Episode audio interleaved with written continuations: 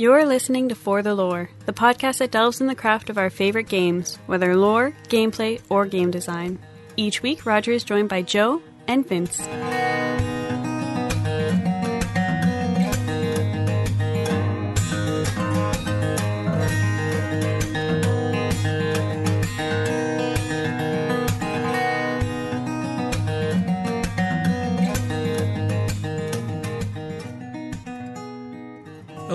For the Lore. This is Roger coming to you on Monday, the 10th of April. We've got actually quite a bit of cool stuff, some different stuff too going on this week. And but first of all, I wanted to talk about the Elder Scrolls Legends, mainly because I heard about the Fall of the Brotherhood expand well not expansion, but the next card set. And very much like like Hex did as soon as it started letting people in for not so much the alpha. I don't believe they did it, but in the beta, they were they were already releasing next sets because any company that is making a whether it's a regular old card game or a digital trading card game understand that it's all about those cards and you need to get that next set out on a regular basis so that people don't abandon the game. And so when you're looking at a game like this, which is trying to incorporate various aspects of the Elder Scrolls as part of its, be it quest lines or, or things like that, you need to keep that flow going of of daily quests, of expansions, of new cards to keep people invested in that world. Because let's be honest, as much as I really like this game, the the quote unquote air quoting here problem is that we're living in a time right now where there's a lot of freaking digital cards game, which is awesome. Like I read about another one today that also involved tactics and different things. And I was like, this is just a wonderful time to be alive if you're me.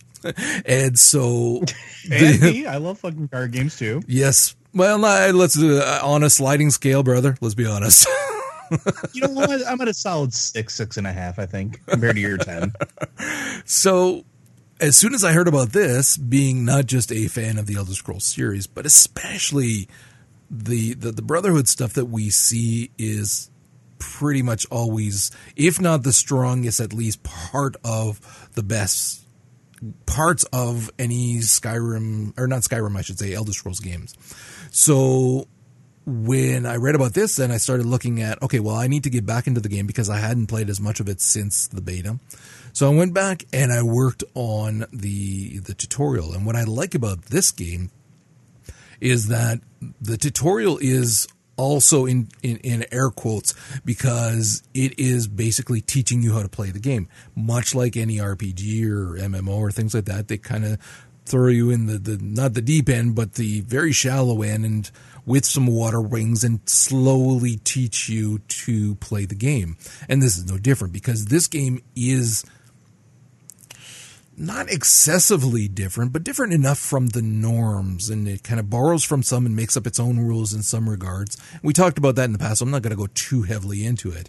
But again, there's a lot of things that are a little bit different in terms of the, the game mechanics, much like the lanes and things like that. Not the first to do it, but in to do it this well, I think maybe the best. I, I really, really like how the game plays out as opposed to, say, a Hex or a Magic the Gathering, which requires a lot of planning ahead. It's it, it, it, when you're playing Hex or you're playing Magic the Gathering, you feel very much like you're playing a modern style chess game where you are planning many play, plays ahead so that you can you can win the game. This is much more like Hearthstone in that it's far more reactionary. You have less cards, you have less opportunity for mixing them together in ways that result in the massive campaigns that you can get in both again hex and and, and magic and things like that. That's not a bad thing. And and again there, there's still complexity and there still are a lot of intricate ways in which you can craft decks to take advantage of certain be it keywords or things like that. So there's a lot of really cool stuff that you can do with it. And that's why I think of it kind of a blend between that middle point between Hearthstone and Hex or Magic. And that's a sweet spot to be in as far as I'm concerned, especially when you then toss in these great campaigns. And so their campaigns are essentially, which I'm, I'm, I'm grouping that training session as essentially campaign. There's over 20 matches that you got to do.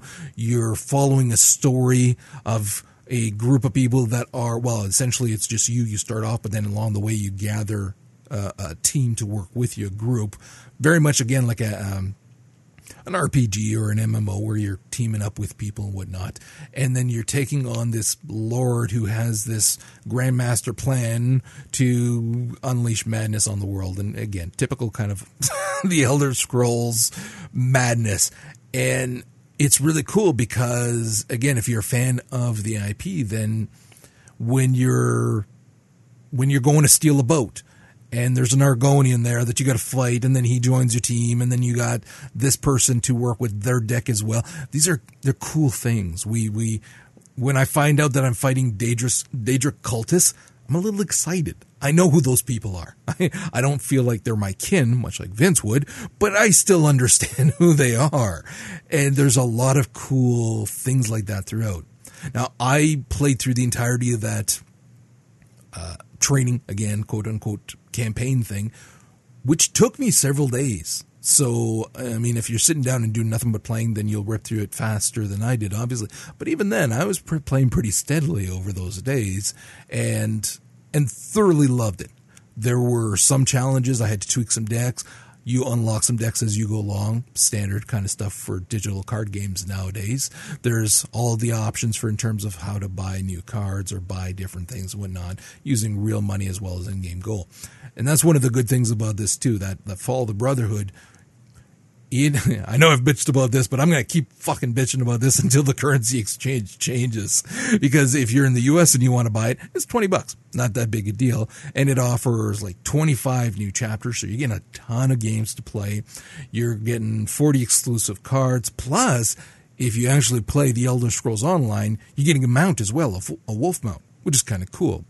But if you don't want to spend the real money, because say if you're Canadian, the exchange rate puts that motherfucker at 28 bucks, which is a little pricey for an expansion for a card game for me. But you can buy the three acts separately uh, at a thousand. Well, I, the first one is a thousand. I don't know about the second and third if they raise in price or if it's the same thing. So I'll probably wind up doing that. But again, it's as I, I, I do play them, those the expansions. I'll, I'll talk about them later on because I do like I like the questing in them. Again, it's nothing spectacular in terms of choices that you have, but I do like that when you do make choices, it actually decide, determines then what card you get as a reward. So if you save this person, you might get them as a person, uh, an NPC card that you can use, or if you don't, you'll get a say maybe a spell that you can use instead. And there was one where it was like a main character and it was do you save this person or do you let them be killed? And I really wanted to keep this person because they were important up until that point. But then you look at the card that you get if you sacrifice and it was like, sorry, buddy. And that's when Roger turned into Come to the dark yeah, side. That's yeah. So, but anyways, there's a lot of cool things about it. So if you haven't checked it out yet, I would suggest you check it out. It's free to play. You get a bunch of cards just for going through the um, training sessions, essentially, like a lot of decks. You get a whole bunch of the booster packs, things like that, and you get to play with mecha- gameplay mechanics that are intertwined quite nicely with classes that you can choose and races because that's another thing that's cool about this one like if you choose a dark elf you'll more quickly collect cards that harness the power of the fallen there's High Elf, Imperial, Khajiit. Uh, if you if you're a Khajiit, you'll collect cards more quickly, rewarding you for what they call nimbly attacking your opponent, which is basically attack them motherfuckers as soon as they touch down. And there's Nord, Orc, Redguard, Wood Elf, uh, Argonian, and Breton, all things that are from the Elder Scrolls games. So very cool. Some fun things as well. Nice little nods to the IP as well. Like when you go, there's a bar brawl one of them, and you walk in and there's bottles that are flung every turn that deal damage and different things like that. And it's kind of it's an interesting little mechanic tossed in, and and I like that one of the companions that you have that's traveling with you is Norn. So when somebody asks him like, "What is going on? Why are they fighting? What's going on?" and he's like, "They're Norn. This is what we do for fun." So you have a whole bunch of different things that really sinks you into not just the game, but again that world, the IP, and I I, I seriously dig that. You had me. uh, I'm going to give this a try now, simply because you had me at the description of that sweet spot between Hex Yeah. and Hearthstone. Because sometimes Hearthstone's too light, sometimes Hex is too heavy. This the the way that you described it actually makes me want to pick this up. Yeah. I like that. Yeah, it is a lot of fun. I got to the point where, I mean, it's obviously if you've been listening to the podcast, you know I play quite a few card games. I like card games, but I'm not any. I'm not going to pretend I'm a pro. I'm not going to pretend any of the, that bullshit. Pro would have their the field day playing against me, but I still I'm not a fool. And so when I play these games, I tend to wait before I start dicking around with decks too much, just to see what are they giving you. How are they helping you learn how to build your decks, learn about the keywords? Because while there are variants of those keywords, such as guard, protect, things like that, um, what happens is that you need to learn what they mean in this game, how it works, and different things like that. And then from there, what are you going to be rewarded with as that carrot on the stick to keep you coming back? And I used until later on just the decks they were providing, and hell, I beat the the the the final boss that you have to take on for the the the, the training, which again took me several days. It takes a while, and it was a tough, tough fight. I failed over and over again with every deck I tried. Finally, I had just unlocked by leveling a deck, and I thought, well, fuck, I'll give this a shot. Boom, first try, took him down, and it was like, oh, so they're they're giving you the tools that you need to do it well, and then once you're comfortable with that, then you can go in and start tweaking your decks as well. So it's it's not it's not trying to be pretentious and say you're going to need a ton of skill, you're going to need to make your decks perfect and things. No, it's have fun. Here, here are some cards, play, have fun. Then when you're serious, yeah, you can play against other people, really fine tune your deck and things like that. But if you also prefer more overpowered kind of fun with the quest lines and things like that, hey, here's another expansion set. So I again, it's hitting a really, really good spot for me right now. Which again, it's not going to be uh, top hex for me, but right now, as of like right now, it's actually second. This is actually more fun for me to play than Faeria right now, and it's just it's a well crafted game. And also, let's be honest, it is drop dead gorgeous. You're playing on a, an unfurled scroll. There's lit candles on either side. There's stacked old tomes with notes. It's just beautiful. And so are the cards. The cards are spectacular. So, again, if you're a fan of an IP, this IP, it's free. Fucking give it a shot. So let's move on from there. There was some more news about Mass Effect Andromeda. Vince, how are you doing on that? You're playing that right now, aren't you? Well, not right now. I put it on hold Yeah. because Persona came out. I thought you were But going I to play it- Persona once you were done Mass Effect Andromeda. Uh, that was the original plan, but you know, things changed. Okay. I, I look at it as I've been excited for Mass Effect Andromeda for, you know, a few months. I've been excited for Persona 5 for years at this point. Fair enough. but I, I um I've done the first two planets and I'm on the third now. And the third like is honestly like largely optional because you get a choice if you do want to go here or there. And I went to the first one and then I had some like uh, companion quests that brought me to the second planet and I was like, man, this planet's actually kind of cool. I'm going to do some of the quests here. So uh, not very far into the game at all, but enough like i'm level 21 like i'm getting a good handle on things like i'm actually i was actually really enjoying it I my my we picked it up for for our son for his birthday just recently, and he's the one that had wanted it. We talked about a bunch of different games he could get, and that was the one that he was uh, he was set on. I was going to wait for myself, but again, this the advantage here is, and it's not why I bought it for him, but when he's not at home or not playing it, I can give it a shot. So I installed it on my system as well. I What I realize is absolutely hilarious, though. I'm taking no advantage of like the new uh, like skill switching system and all that eh, because I'm just playing my infiltrator. So I just sit back and snipe everything. yeah, well, there's nothing wrong with that. You said Like, that like it's a I- bad I ha- thing. I have one loadout for shield enemies, one loadout for armored enemies. That's about all I got. It just I just go from one infiltrator skill to a different one. Okay, I'm gonna go back to my story. I wasn't done, motherfucker. I'm sorry. that was out of the left field too. I listen.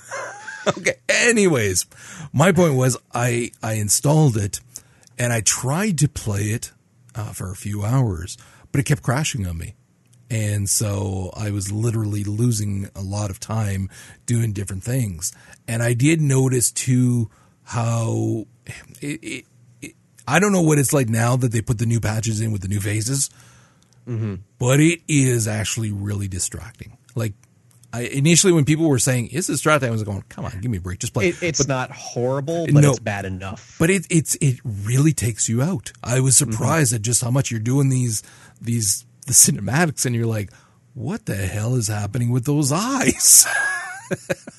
those dead, soulless eyes." And but they are patching that. I find it very funny that people who pirated the games won't get that. because Good. of Fuck 'em. yeah, that's as well. Yeah, you're stuck with wonky eyes. so, anyways, so you are having fun with it though. Yeah, yeah, definitely. Like I, I was really enjoying it. the The characters were interesting. It was fun. The gameplay is the best the series has ever seen.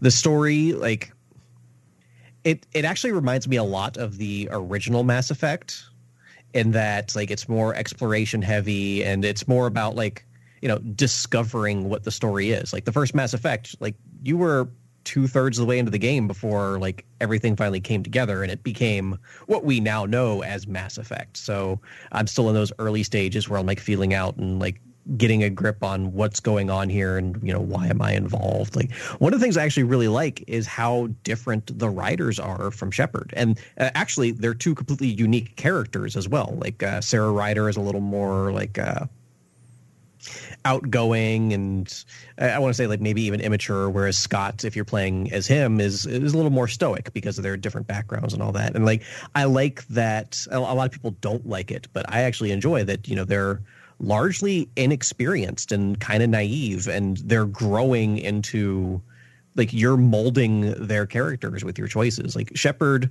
was basically always just a badass from the original Yeah, like inception yeah. in the game. So it, it's interesting to see the growth of these characters because they're very young. They're you know early 20s for for both of them like and I, I like that it's a different approach to mass effect it's not just okay here's another Shepard they're very unique in their own ways I like the relationship between whoever you choose and the father as well. Now that said, I don't know how different it is for the daughter as opposed to the son, but even just at the beginning, there's there's the potential for some tension kind of thing between the two of them, and I'm I'm looking forward to seeing that relationship in so much as Eh. I don't know how long it's going to last, but that's one of the relationships I'm actually looking forward to. There's a lot of dialogue options that'll basically let you choose what kind of relationship you have with your dad. Like with like, oh, you know, you know, what would your dad this and that, or where you're like, well, we were never close, or like, oh, he'd be really proud, and you know, like it's so like it allows you to forge your own narrative, which I which I enjoy. Yeah. You're not immediately thrust into, nope, this is your character, this is who you are. I like it. Deal with it. Yeah. Okay. It it sounds like it's closer to the original design idea of Shepard, right? Because whenever we were talking mm-hmm. about the old Mass Effect games, one of the things they always talked is they wanted about they wanted the players to imprint upon Shepard, and it seems like you, like you said, Shepard was always a badass, so it was hard to do that. And here, you are getting input from basically the formative years of this character's life onward. So I, I kind of dig that. That's actually really intriguing to me. Actually, that's Yeah. a really good point. Yeah. I mean, that said, though, the game is not without its flaws, a- and that's kind of what we were getting to with their first big patch. Not Came out counting last googly week. eyes. Yeah, well, googly eyes are definitely a part of it, but uh, the the uh, the bullet points here. Like there, there's full patch notes with a lot of like minor stuff, you know, balance tweaks and this and that. The one that I was most excited for allow you to skip ahead when traveling between planets in the galaxy map because BioWare still can't make exploring a solar system not the worst part of the game. like no you're not endlessly probing planets and scanning for minerals but you know you do want to check out every planet because sometimes you'll find you know minerals or research stuff or even just get you know flat xp for finding something cool. But the actual animation of flying from planet to planet means it takes literally five to ten minutes to explore one solar system. It's insufferable. So that's, a time that's sink. gone. Yeah uh, increasing inventory limits, I mean, hasn't been an issue for me, but I know a lot of people are not as good at inventory management as I am. So that's going to be appreciated for a number of people. Improving the appearance of eyes for humans and Asari characters is something we were talking about. Uh, I've seen screenshots and in stills, it looks a lot better. And I would imagine it looks even better when it's actually in motion although it's still not going to fix the general lack of emotive expressions on some of the characters' yeah. faces. Like there's this one woman you run into, I swear she looks like she just had Botox treatment. the only parts of her face that move are her lips and her eyes. Like nothing around them, none, none of her facial structure moves at all. Jesus, Synths and freaking Fallout 4 have more emotion. Mm-hmm and then a lot of just like improving and touching up on animation stuff, which they've actually said, said they're going to continue working on. Said uh, over the next two months, a lot more improvements of animations are going to be done, uh, improving variety of character creation because it is pretty lacking. Like, yeah, you can do like molding facial structure and all that, but there's you know there's like 12 hairstyles yeah. So there's a lot of stuff that is definitely not up to par with uh, 2017 gaming. Uh, improvements to hair and general appearance for characters, because yeah, the hair does get kind of funky. But what was that? Bioware's never had a game with good hair, so I'm kind of writing that one off. Uh, yeah, ongoing improvements to animations, improvements to rail ma- male romance options for Scott Ryder. This is actually a really important one because you know it's a Bioware game. There are multitudes of different romantic uh, options you have available to you, but the male Ryder only has two options for male romance partners, which is significantly less than any other gender combination you can do in the game. So uh, that's something fans have spoke out against, and I guess BioWare is going to work on adding something into that, as well as adjustments to conversations with Hainly Abrams. This was a huge yeah, I read about this one fuck up on their part, and yeah, it was, and that you run into this. I mean, she's honestly like a minor NPC but you run into her and she is a transgender woman. And in her initial conversation with Ryder just like spills everything tells you like her old name back when she was on earth. Well hold on a second. And, specifically her dead name. And that's yeah. like uh, using that terminology is important here because that's a sacred thing for for anybody who's going through that transition like shedding the dead name is a big thing for and that's why they were for anybody who doesn't know that's that's one of the reasons not just the the initial openness but that's one of the reasons why the community um just sort of rose up so quickly. And and, and I have a couple friends who are really big in the Mass Effect and are transgendered and the first words out of their mouth were oh fuck no.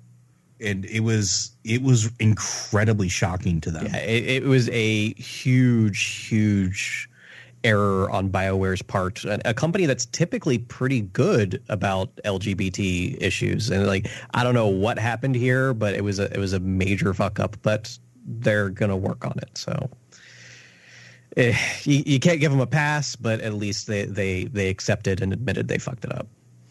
Was that it?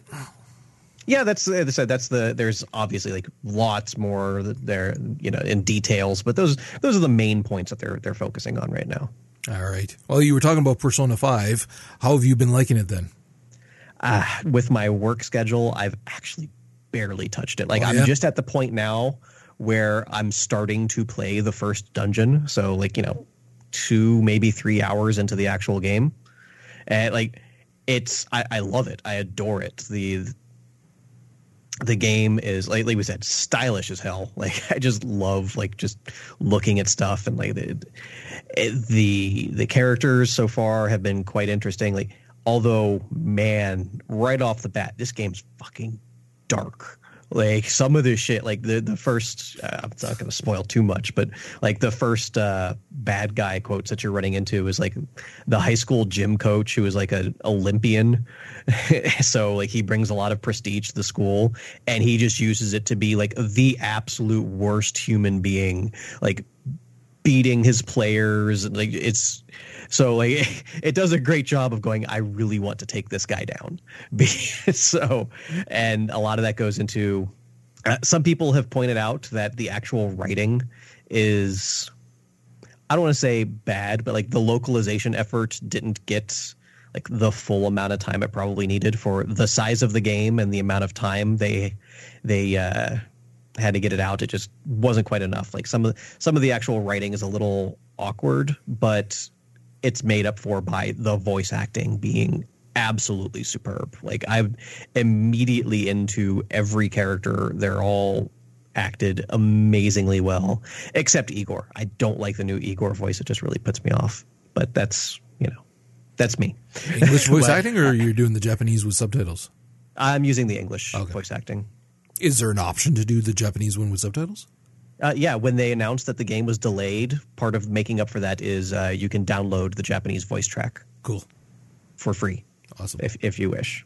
But I decided to play it in English. Like it's it's a long game. I'm happy just listening to it instead of reading it for a hundred hours.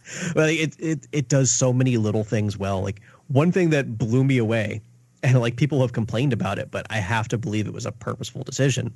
Is like I said, you you play a, a, kid from a smaller town and you're in Tokyo. So one of the opening bits of the game is you step off the subway and tells you, yeah, go here. It doesn't tell you how to get there. Or so you're wandering through the subway station, like squinting and trying to read the signs, trying to find the sign to point you like where you need to go. So from a gameplay aspect, yeah, it's a little annoying, but from an immersion aspect of getting you into the mindset of a character that's in a big city for the first time, I found it to be amazingly like well executed. So like it's all these little details that have me like really into the game, and, and I I cannot wait for actually having a day off to be able to play it. Yeah, like a bunch of my guildies are playing it, and and it's all they talk about now. Like when they're not playing WoW or doing whatever, like for raid night, they're playing Persona, and that's all they chat about. It's it's intrigued me. Not enough to pick it up, but like it, has got it definitely has an impact on the people who play it. Mm-hmm. I'm a little ticked off at this bullshit about the no streaming thing, and the, yeah, that's that yeah. actually is really Japan still doesn't know how wow. let's plays and streaming are work at the in the West, and I love that Atlus's. Uh, press release basically said it's not our fault. This is from the home office in Japan. Yeah. but I mean, we've seen this time and time again with Nintendo and now Atlus. Like, Japanese companies just don't get how big of a deal Let's Plays and streaming is in the West. Yeah. So, moving on from there, there we're getting another Digimon, Cyber Sleuth. You hear that, Sushi? Cyber Sleuth 2, it's going to be a hacker's memory. The, the Great Devil returns. yes. I'm still playing it, actually. Not nearly enough, but that's only because I'm old and I forget that I actually have a game going for it. That's just the way it is. But is that uh, where like go into the living room, sit down, and sit there and stare at the wall for like? No, I'm not at that point yet. Do something. I, that is coming. I know for a fact. but uh, but no, I am still playing it. I, I kind of put it on hold for a little bit for Batman, but uh, I'm like, fuck this Batman shit. so I started back again on Cyber Sleuth, and so this is actually really cool. I, and because they did a lot of things right in Cyber Sleuth that I really enjoy, and I like the mechanics. I like the way that they're doing it, and I like that blend, that, that nice blend of the adventuring outside as well as in the digital world and different things like that. So yeah, and I like the combat. So one would presume they're going to be improving on upon that for the sequel. We, there's not a whole bunch of news, of course. It's pretty similar theme of a teen hacker and and and whatnot that's going between worlds. So it's going to be pretty similar, but it'll be interesting to see whether or not because they're saying it might be kind of in the same time frame as the other one. So it'll be cool if there's little ties to it and whatnot. So again, we don't know a ton, but I know that it made at least a couple of us very happy to hear this. I, I think it's actually interesting though because you know Cyber Sleuth was a very different style of game for the franchise. I'd be interested to see like what the feedback was comparing Cyber Sleuth to what was it Digimon World, the one that came out recently. Yeah, and then realizing that you know maybe there is an audience for these more side story type games that aren't you know proper Digimon games, and you know for a series that I've never cared about, like it's still around for a reason. So I, I good for them. I wasn't much into the the franchise before this one. I I never played a Digimon Right. game. The kids played some, and But but they played the gave you a, a different type of game, Exactly. that, you know, in the Digimon IP that was able to grab your interest. which- I mean, it, it's the world of Final Fantasy for Yep. the Digimon universe. Exactly. So yeah, no, it was, it's. I wish that we got more of that with, say, Pokemon as well, instead of always the same kind of Pokemons. And yeah, there's minor twists and whatnot, Pokemon but Snap. we will need all. Moving on, G- Great Detective Pikachu. Joe. You want to talk about Overwatch? sure just to just to help you out there raj so overwatch we've been getting some new information first there was the we talked about it last week there was that that little spoiler on the facebook page about the historic date and and the uprising in kings row well it is actually tied to what has now been a leaked event uh, thanks to a french playstation youtube channel uh, thanks guys so apparently French starting people rule. i'm sorry French people rule. Shut up.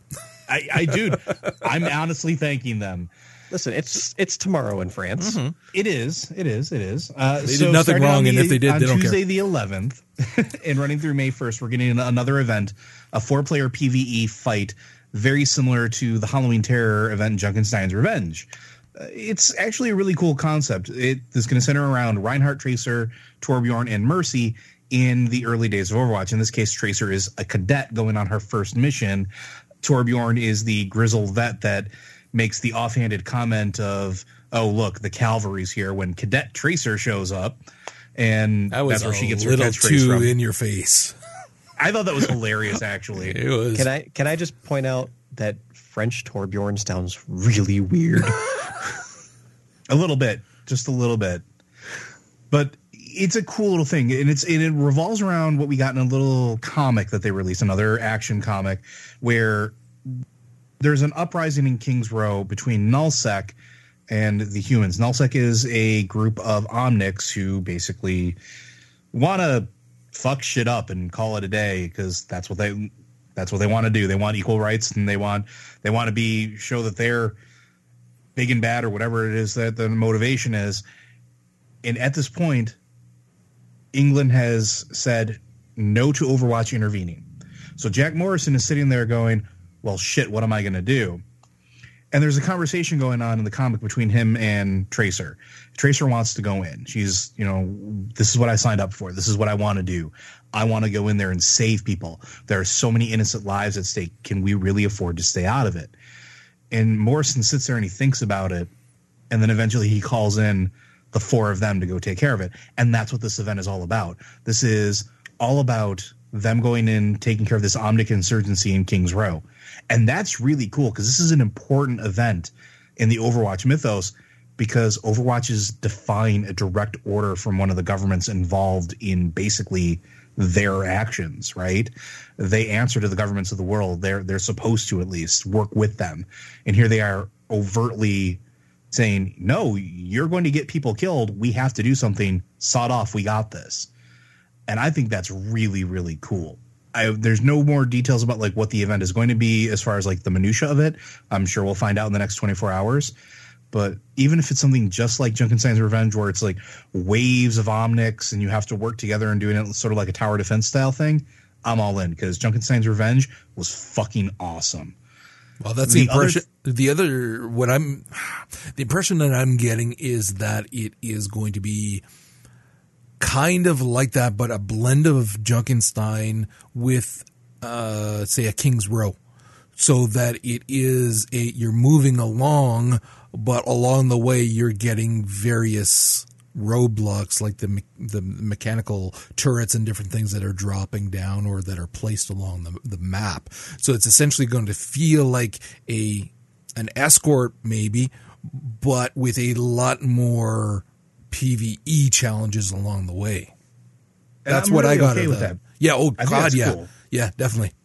and these are the type of events that I really really like. Like don't get me wrong, the the capture the flag event was was fun, but this is a narrative event, and I like narrative events. Yeah. Uh, Junkenstein's was cool because of the the big grandiose uh, voiceover act and the, the acting that they put into it. I can only imagine what this is going to to bring forward. Now, not only are we getting new content in far, in terms of that event, we're also getting new skins. Uh, so far, we have McCree, Widowmaker uh, are are going to have some new skins. McCree in his Black Watch uniform, Widowmaker in her Black Watch uniform before she was taken by Talon, so she's still human. You have a not fully robotic Genji in his Black Watch uniform. Uh, there's apparently supposed to be another unlock for Bastion, which I believe is going to wind up being a nullsec uniform, as well as Orisa, which a lot of people are telling me they find her skin super creepy. I think it looks cool. I haven't seen Orisa's. If you do, if you do a search for it, or I'll send you a link after the Oh, podcast. I'll, I'll see it tomorrow. it's it's really creepy, but it's really well done, and I think it's really cool. Uh, there's also new skins for Reinhardt, Torbjorn, Cadet Tracer with her little cadet hat and everything, and an amazing Mercy skin. I think that might be the best one out of the lot with the blue wings and the white medic hat and her hair all done like that. I think it's it looks really clever. I'm okay with that. I'm not And- a fan of the blue and the blue ones. I got to tell you. Uh, It's it's a little too simple. Like Yeah. I mean, I get it that it, these are their uniforms Overwatch and it colors, means a lot. Yeah, but it's just from what we've seen and you know skin drops in the past. Like they're cool, they're interesting, but they're not mind blowing like any of the stuff we've seen before, which is although, fine. although the Genji one was The really Black sharp, Watch ones, and like the, Genji one yeah. and the Widowmaker one, are pretty good. Yeah, yeah, those and the McCree, those actually look really good. Nothing like spectacular must have, but they look damn good. yeah, Oh, you know what I just noticed too? The Bastion skin has a hacked icon behind him from Sombra. I just noticed that. That's awesome. That is amazing. There's also interesting little tidbits too, because of course there's going to be new sprays as well, and one of the new sprays is actually the wedding photo for Widowmaker. Really? Yeah, oh. there's there's more story here, so I'm wondering what's going to happen because we've been speculating. Widowmaker's been the the source of a lot of speculation, and this isn't this is really kind of pushing that along, right? There's a thing that she might not actually still be brainwashed. That she might be. When we talked about this, when we talked about some of the previous comics and some of the voice lines and things like that, that maybe she understands what happened to her, and hell hath no fury like a woman scorned or a woman forced to kill her husband in cold blood. I'm hoping that becomes a thing because it's one of the cool storylines that, while it seems so cliche, could be flushed out so well that if she's just looking to bring down Talon from the inside out, I'd be all about that life. So little little tidbits like all of a sudden the wedding photo comes out, kind of a big deal. Yeah. I think. Yeah. until she realizes her husband was actually the true villain all along. His name was Vince. I'm sticking with this theory. I'm going down with the ship. Sorry's we're not safe around him. Yeah, yeah. All right, let's move on from there. What else we got? We got these Hellblade videos that have come out, and we've seen some of this in the past, but it's been a little while. But I mean, the tech was be honest, I forgot about this game. amazing. I remember it because they did it live, so you got Oh to see the. like, I, I- the but actress live. Since then, I completely forgot. It well, we haven't heard anything about it, so yeah, no, these are freaking cool. Yeah, we got the latest bits uh, from nin- you know, from Ninja Theory here uh, about Hellblade: Senua's Sacrifice, and just diving more into it. Uh, there were some videos you guys linked today, so feel free to fill in because I was at work today. But we know that the point of the game is that Senua is a Celtic warrior on a vision quest into the Viking heartland. But Senua herself is damaged. She carries psychosis and mental illness with her. And this definitely affects everything about her. So the vision the visions that she's seeing on this quest are in part uh, affected by her mental state. And that they say the game takes place entirely in a real world but to us as players it seems like fantasy because we're seeing we're perceiving everything through Senua's eyes and her fractured view of reality which is fascinating to me that they're taking these big risks in in just the way they're approaching the entire concept of a video game in a lot of ways and our, our ways of interacting with the world.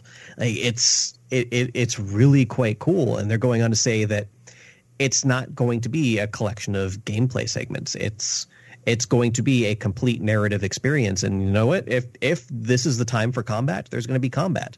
But there's going to be massive stretches of the game where you're not going to be fighting anything. You're going to be exploring. You're going to be solving puzzles. And then even the puzzles they said are in a lot of ways groundbreaking because all, all, the visual clues are based around her perception and the way her brain is piecing together these patterns. It, See, you say visual.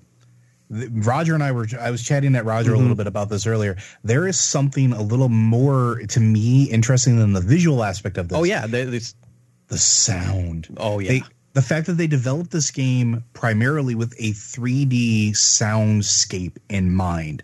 And one of the interesting things that I saw in one of the videos when they were talking about the development of the game is that they wanted you to be able to navigate a complete dungeon in pitch black with nothing but sound. Mm-hmm. And if they could do that, they know that they succeeded they did succeed. Apparently, in their playtesting, they were able to have a complete pitch black dungeon with like your visibility super, super limited to like maybe like a, a, foot in front of you. And players were able to navigate through it with this amazing experience. Um, but they had to lighten it up just a little bit to make sure people weren't freaked out. But that is amazing because to me, the audio in a game is as important or more important than the visuals themselves because they tell a completely different story. You can see one thing and hear another, and you can have layers upon layers of story being mm. painted in front of you. And it sounds like that's exactly what they did. I saw that. This will be a day one purchase for me as a result of that. Yeah, and it, I just keep coming back to to looking at all the risks that they are taking in, like their creativity of doing things that like you said right there. Things that have not been done in games or different approaches to, to ways of doing things. And I, what i loved in this video was them talking about like well that's the way the game industry is. You have a hundred million dollar budget on a game. You you know you're going to try and sell these things for $60 a piece. You need to appeal to as many people as possible. So you make your game for that lowest common denominator. He's like we don't want to do that we're going to make a smaller game. So, you know, it's probably only going to be maybe five, six hours, but an amazing five, six hour experience I'll take over 20 hours of average. Uh, but at the same time, they're going to keep the team small. They're going to keep the budget down. They're going to sell it for a not a $60 price point is what I got from what he was saying. Yeah, here. they were very clear about that. So that they can make this small game get more people interested in trying it at a lower price point and be able to not have to make those sacrifices as developers of trying something too original because it might not appeal to people. This is I am 100% behind this game as a game as well as what they're doing development wise. Like I I was absolutely blown away from everything I saw here again, this is one of those games that we have seen a couple of times, not very often, but the last time when they had that actress doing the the mm-hmm. the, the, work live, it's mind blowing. And then when you see oh, yeah. this, I really, really like the the manner in which they're handling this notion of a mental illness or of the things not being reliable and different things like that. I like that inner dialogue that she's having. I like I like the actress, whoever's doing it is doing a really interesting job. Like everything that I'm seeing about this really makes me curious, and that's what you want with a game. Okay, let's move on from there. Just some other, just a few titles here that were, were brought up to, to talk about this week. Joe, you wanted to talk about No More Heroes.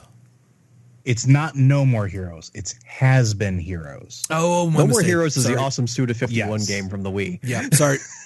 So ha- Has Been Heroes is an interesting game. Is it was one of the release titles actually for the Switch. It's also available on Steam and, and just in general for the PC.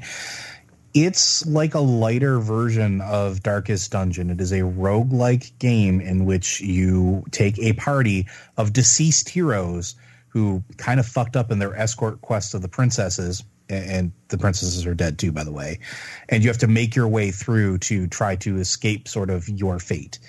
The interesting thing about this is you unlock all there's three different types of character classes there's like the warriors there's bards and then there is the rogues and then the princesses just kind of sit as support in the back but what's cool about it is you unlock different versions of those characters as you complete the games or as you complete different playthroughs and you have complete choice of where you go it's interesting to me because the main mechanic of it is this weird lane based turn based combat where the main thing in combat is to switch the lanes of the heroes that they're in in order to chain combos for what you're attacking as you go forward.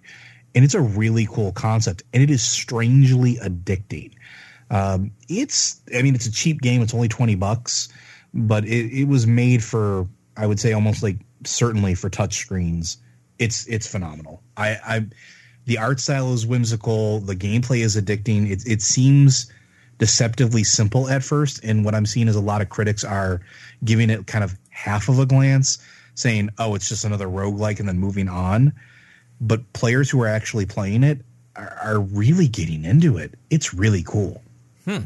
I haven't tried it, so and it's only 20 bucks. So I mean, it's it's a good price point for a roguelike game that has a lot of replayability. An average run is supposed to take you a couple hours. Now I suddenly want to see a follow up to Darkest Dungeon where it has been heroes with your washed out, insane Darkest Dungeon characters. Ooh, that'd be cool. yeah. Yeah. all right. Vince, Cosmic Star Heroine. yes, this is a game I I had heard of, you know, but completely forgotten about. Uh, it was kickstarted back in 2013, and it finally comes out tomorrow. So uh, I guess the development took slightly longer than anticipated, but I'd completely forgotten about it until it popped up on a website somewhere. And based on title alone, I'm sure this is going to exist somewhere in our household. So it comes out tomorrow on PS4 and Steam. Uh, supposedly, there's also going to be a Vita version, but uh, no word on when or if that's actually going to happen but it's from Zeboyd Games, which were the creators of Cthulhu Saves the World. Which, if anybody didn't play that, play it. It's literally two bucks. Shame on you. Go play it right now. That's Go, not on go. sale. It's a two dollar game. I think during the Steam sale it goes down to like sixty cents. but Cthulhu Saves the World is an absurd RPG game, but it's actually a great RPG. It's a lot of fun. It's definitely comical, but where you play, you know, Cthulhu when he tries to save the world as advertised. But it's definitely an homage to the old 8 bit RPGs, like the original Final Fantasies and Dragon Quest games. So, what they've done here with Cosmic Star Heroine is this is now their version of the 16-bit RPGs. It draws very heavily from games like Phantasy Star and especially Chrono Trigger. With uh, you, this is very Chrono Trigger inspired, inspired from a gameplay standpoint. And I don't know too much about the actual story. You play a secret agent on a sci-fi alien world, and you have to go rogue in order to find out what's actually going on. Along the way, you meet a colorful cast of characters, and you know the story unfolds. Like this little trailer that they had, the music is fantastic. The art style is definitely reminiscent of the era. So, you know, it is what it is. But I, I really enjoy that, you know, they they had this aesthetic and they just went for it 100%. It's cheesy 80s, like sci fi, cyberpunk style, which I think at this point is maybe starting to get a little overdone. But the way they execute it here is just with such love for the games of the past that I can't help but be endeared by it. Cool. Jeez. Okay. Joe, you wanted to talk about uh, Amnesia Fortnight Game Jam. So yeah, this is a really interesting thing to me because of what I do for a living. So apparently Double Fine takes a 2-week break from their regular jobs and has a hackathon game jam session where they just come up with games. And this year we got to vote on the ones that we, we thought were sort of cool and and should win. And so they finally announced the four that were winners. And it was Kiln, which is a a combat style game where well, you you build pot people. And I don't mean like, you know, they're high. I mean that they're literally pots that come to life and do battle. And you shape them on this magic wheel, this magic pottery wheel and send them into combat that's a cool concept in and of itself, and the fact that you can customize your forces as they go out. Uh, the other one is Gods Must Be Hungry, which is giant gods want to eat humanity. So chefs compete on a Japanese game show in order to fill a stadium with their creation. Which is equal parts fighting other players to get the best ingredients than to a cooking mini game that you have to appease the god so it doesn't eat humanity. So That's first, this is the greatest so, game ever made. So first they came out with a pot game, and then they came out with a food game. Food game. the next one is what? Napping. Kinda. It's called it's called Darwin's Dinner. Inappropriate stripping. What? So the the next game is Darwin's Dinner, which is actually an interesting concept because it's a survival game but what you choose to eat affects the world around you for generations worth of. Oh, they were animals. so high! Come on, oh, seriously, totally. Well, it's a two week Come on. They they probably didn't sleep, bathe, eat. Like they're probably drunk and high, which is I'm thankful for because these games seem like they're going to be absolutely hysterical. But if you're out in the wild and you're catching the slow bunnies, that means you haven't caught the fast bunnies, which means future generations of rabbits are going to continue to be fast. And you keep making choices like that, you might actually work yourself out of a dinner. So you have to be smart about what you choose to eat and not eat as far as animals go to try to control and maintain the balance. That's an interesting concept for a survival game, if you ask me. That's brilliant. And then and then the last one is a VR game just for Roger. And it's called I have no idea what I'm doing. And it's it's literally one person in a VR mask trying to figure out who they are and what they're doing while the people around them shout clues at him or her. it is it is that game where you like stick the card in your forehead and you try to ask those millions of questions except in VR and it's it's going to be hysterical. It just looks like a load of fun. They even put googly eyes on the VR helmet when they were playing with it. It was it was kind of cool. Those games this are actually a lot of fun because they it's, are. It's it's not going to be the type of game that you are playing a lot, but it's the same thing that we saw with the Wii, the the, the initial Wii, where mm-hmm. those are the the games that you play with people when they come over, and like with ours, that uh, Stay Calm or Everybody Blows Up or whatever the hell it's called. That's the keep one. In, keep yeah, keep calm and nobody blow, whatever it's called. Um, if you haven't played it, get the fucking game because I, I can't speak to the regular version, but the VR version oh, is so much fun. You would think this is going to be boring uh, because the person looking at the TV is literally reading schematics or things like that, and you're thinking this is not going to be invariably, inevitably every time we play with somebody when they're trying out the the VR unit, it's a blast. Those types of games are fun and they even said that this is what it's modeled after too, like the Wario uh, Ware games, yeah, yeah. the the small party games, and each round is only a few seconds long, and there are multiple rounds, so it's it's not like you're going to be playing these large, exhaustive games, and that's kind of cool. I like the return of party games. I mean, Jack Jackbox has been making a return. There's been a, lo- a bunch of those old trivia games. Uh, there's a new one now that actually integrates with your smartphone, where you load up the main thing on on Steam or your TV or your your console, and it runs you through like you join the room and you pick you fill in the blanks basically or write a caption or do something like that and everybody votes on it but it's a party game based around the idea that everybody has smartphones. I like this idea that social gaming is coming back and i'm on board for something like this with vr but this is the type of thing i like from game jams and hackathons because the weird shit gets pitched that nobody else would have done unless they were given that time to do so. And it makes me incredibly happy. I'm really cool. Uh, this, this is cool. I wish more companies did this. I think that they do. They just don't advertise it as much.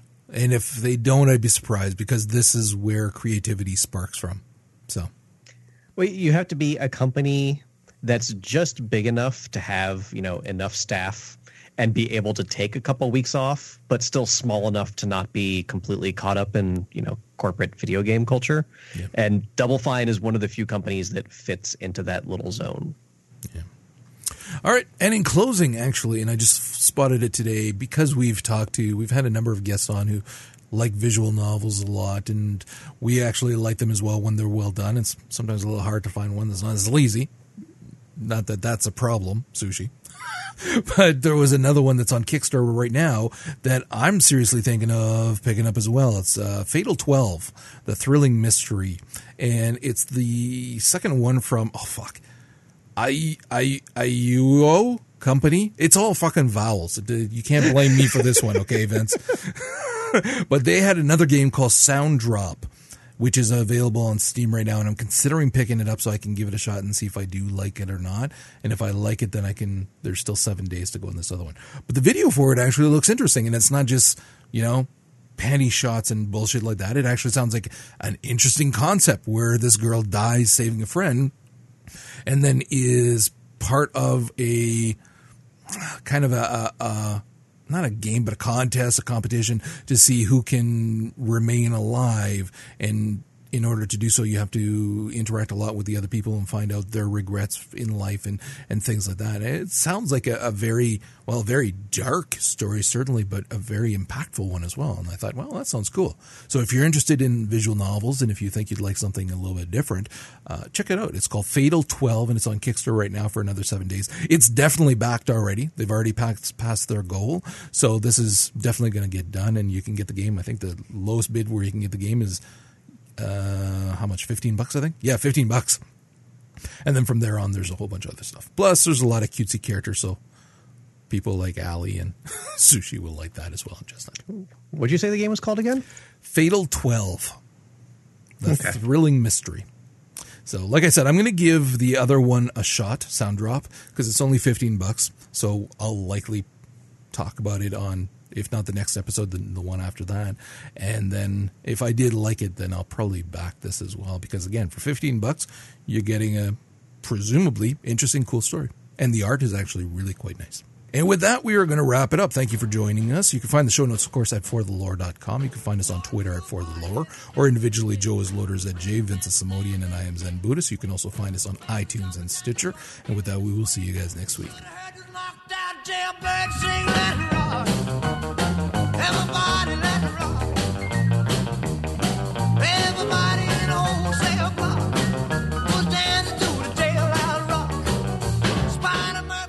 Thank you for listening to For the Lore. Each week, the show is broadcast live on Mondays at 7 p.m. Eastern.